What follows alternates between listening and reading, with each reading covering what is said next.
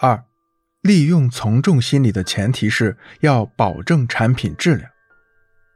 好的产品质量是利用客户从众心理的前提。例如，多川博企业生产的产品的畅销，就充分说明了利用客户的从众心理是销路大开。但是，必须要具备一个前提，那就是产品的质量要好。只有这样，客户购买后才能真正认可这种产品，才能继续来购买。因此，销售最终还是要以质量赢得客户的，而利用其心理效应只是一个吸引客户的手段。如果客户购买产品后发现质量不过关，那么他是不会再上第二次当的。三，尽量列举具有说服力的老客户。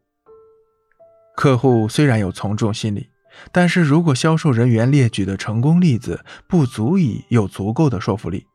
那么客户也是不会为之所动的，所以销售员要尽可能选择那些客户熟悉的、比较具有权威性的、对客户影响较大的老客户作为列举对象，否则客户的从众心理很难被激发出来。例如，销售员可以这样说。国内许多知名品牌的电器设备公司都是从我们公司购买这些小配件的，比如某某集团。另外，一些著名大型家电超市和商场也由我们长期供货，比如市销量最大的某某超市，被称为质量最安全的某某商场。客户在听了销售员这番话后，肯定会想。连某某集团这样具有知名度的企业都在他这里购买，那我也就放心了。这样客户就很容易签下订单。四，这种方法不适合太有个性的客户。现代社会是一个崇尚个性化的社会，人们在从众的同时，也存在一股叛逆的心理。在销售过程中，销售员也会发现有些个性的客户从来对从众不屑一顾，喜欢追求与众不同。因此，销售人员发现客户是很有个性的人时，就不要轻易使用此法，因为这样做很容易引起客户的逆反心理。十，了解客户需要的产品和服务。大师级推销员、美国富翁之一弗兰克·贝特格曾经说过：“有些销售人员之所以失败，是因为他们根本不知道什么是销售的关键点。其实，关键点很简单，就是客户最基本的需求或最感兴趣的细节，并不是最好的产品或服务就是最适合客户的。”客户能否接受你的成交请求，最根本的原因在于你是否能够帮助客户解决实际问题，了解客户并为其提供真正需要的产品。据心理学家的研究表明，目标可以激活大脑中的网状激励体系，这一体系决定着人们大脑在任何时候集中的焦点。所以，销售员要知道自己的销售目标。即以解决客户实际需求为原则，为客户提供其最需要而不是最贵的产品，达到双赢，获得长久的合作关系。这样的销售目标会对销售员的心理和行为产生很大影响，指引销售员做有诚信的生意人，树立良好的信誉。一切从客户立场出发。美国的汽车大王福特曾经说过这样一句话。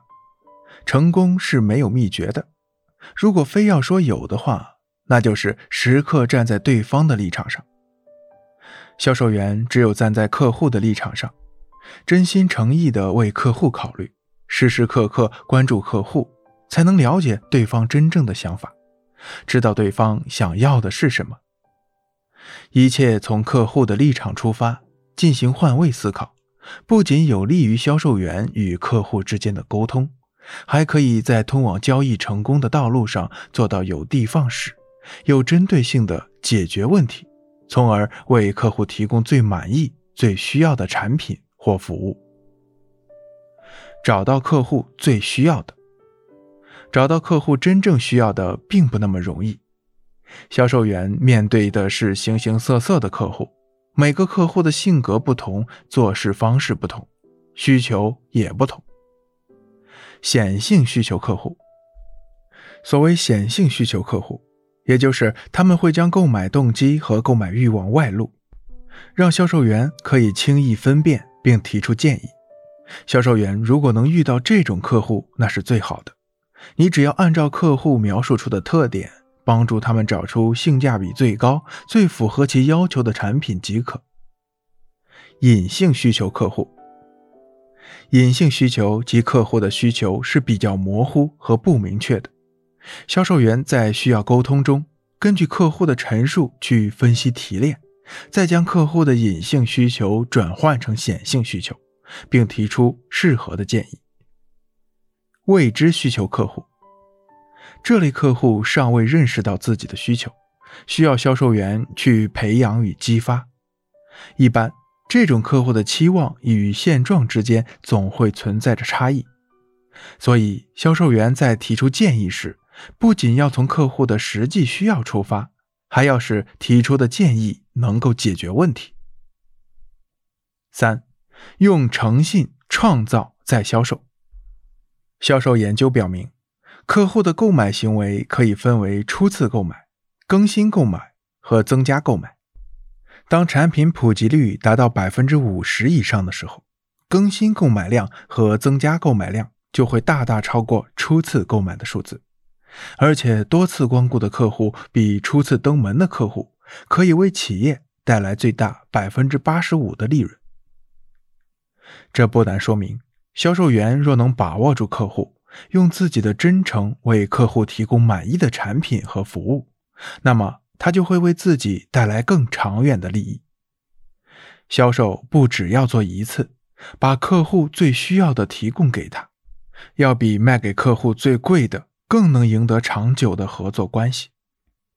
只要确保把初次购买的客户转变成老客户，那么就会大大节省销售时间，降低销售成本。